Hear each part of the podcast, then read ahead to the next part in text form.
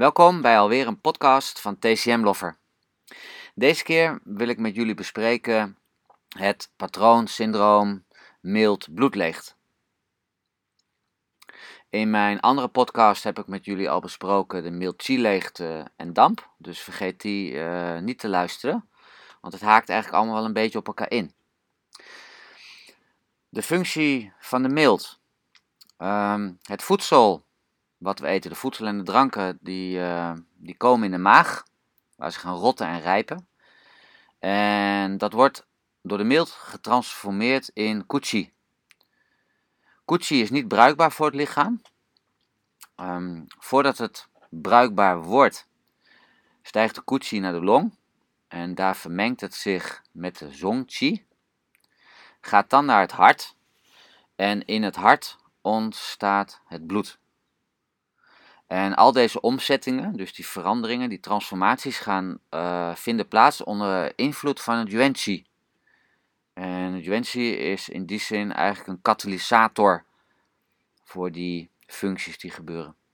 Ja, en als ik dit dan net zo opnoem, dan zie je eigenlijk altijd in de functie uh, van het ontstaan van bloed dat dat eigenlijk van een aantal orgaanfuncties afhankelijk is. Zoals de maag, waar het rotten en rijpen plaatsvindt. Uh, de mild zelf, die het die het eten transformeert in kuchi. Dan gaat het naar de long. Uh, het songchi, dus de long speelt ook een belangrijke rol. En daarna gaat het naar het hart, uh, waar het bloed ontstaat. En dan hebben we ook nog eens keer de lever die dan het bloed opslaat. Dus zo zie je dat bij het aspect bloed, dat er een hele hoop organen uh, daarmee te maken hebben.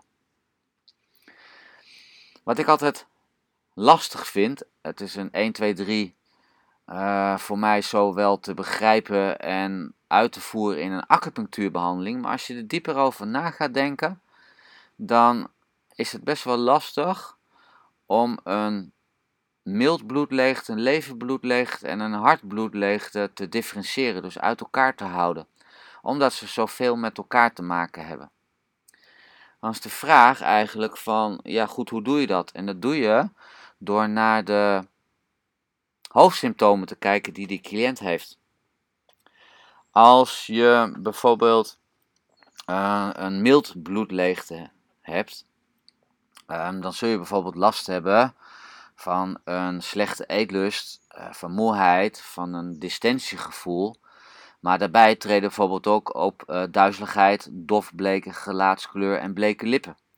Die laatste drie, die duizeligheid, die ontstaat omdat de hersenen niet goed gevoed worden door bloed.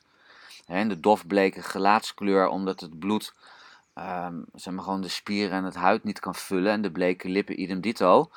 Die laatste drie, dat zijn algemene symptomen. Maar ik ga dus kijken of er ook andere mild symptomen, mild hoofdsymptomen uh, te vinden zijn.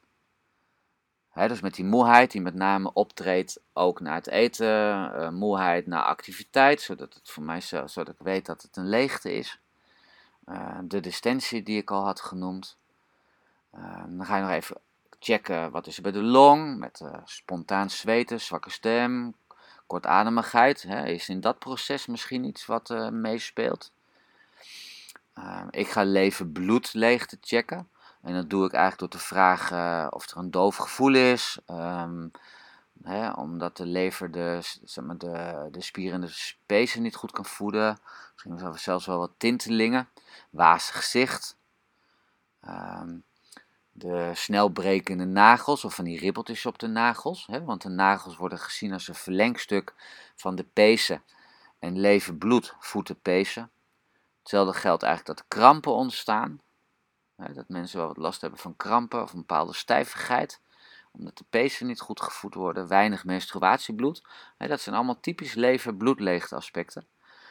Um, ook nog checken of er bijvoorbeeld hartbloedleegte is. Um, dan komt ook wel weer bij hartbloedleegte ook weer dat bleke gelaat. Maar die hadden we net ook al gezien als uh, dat het een algemeen symptoom is. Hè? En slecht geheugen um, komt omdat de hersenen niet goed gevoed worden. Um, dan zou je ook kunnen zeggen dat dat heeft vrij grote parallel met duizeligheid. Dus dat is ook een vrij algemeen symptoom. Uh, insomnia, het slechte slapen, is wat een duidelijker symptoom bij hartbloedleegte. Maar ik zou ook even checken of de hartklopping, oftewel palpitaties, aanwezig zijn. Wat me nu net even weer te binnen schiet is bij de, bij de lever. Ehm, rusten en slapen en even gaan liggen, dan geef je eigenlijk het bloed de kans om te regenereren in de lever, om eigenlijk weer opnieuw kracht op te doen. Ehm, dus als iemand een bloedleegte heeft waar ook de lever uh, bij betrokken is, dan is het advies om regelmatig even wat te rusten. Um, dit in dit geval is ook nog even belangrijk om bloedleegte te scheiden van yinleegte. En de vraag die bij mij reist van, ja, waar ligt die scheiding? En die scheiding zit eigenlijk een beetje in een grijs gebied. bloedleegte kan leiden tot een yinleegte, want het bloed is, is yin. Uh, yinleegte uh, die kan weer leiden tot, uh, ja, tot, tot droogte, met een droge tong, droge huid, droog haar, droge nagels. Maar Shosha die schrijft in zijn boek van als jij droge ogen hebt, dan kan je eigenlijk meteen wel vaststellen dat je een, dat je een yin-leegte hebt. Bloedleegte, yin-leegte. Je ziet, ja, dat ga ik alweer, is moeilijk te scheiden. Maar check dan yin-leegte ook nog eventjes met uh, of jij last hebt van nachtzweten. want dat is eigenlijk wel even uh, checken. Voor jouw puntkeuze maakt het niet zo heel veel uit als je acupunctuur doet of je bloedleegte of yinleegte, want het haakt zo op elkaar in. En het lijkt, het zit zo dicht, dicht bij elkaar, um, dat dat niet zoveel uitmaakt. Maar vraag wel goed door of er uh, andere yinleegte aspecten zijn. Je kan naar de, naar de five palm heat, uh, droge mond, nachtzweten min in de nacht kan je vragen. Dus uh, check, dat, check dat goed uit.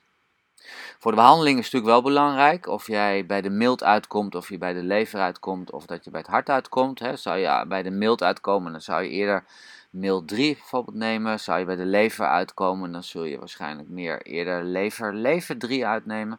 Nemen. Ehm, als jij hard bloed gaat voeden, dan zul je eigenlijk bij de eerder genoemde twee punten, punten uitkomen.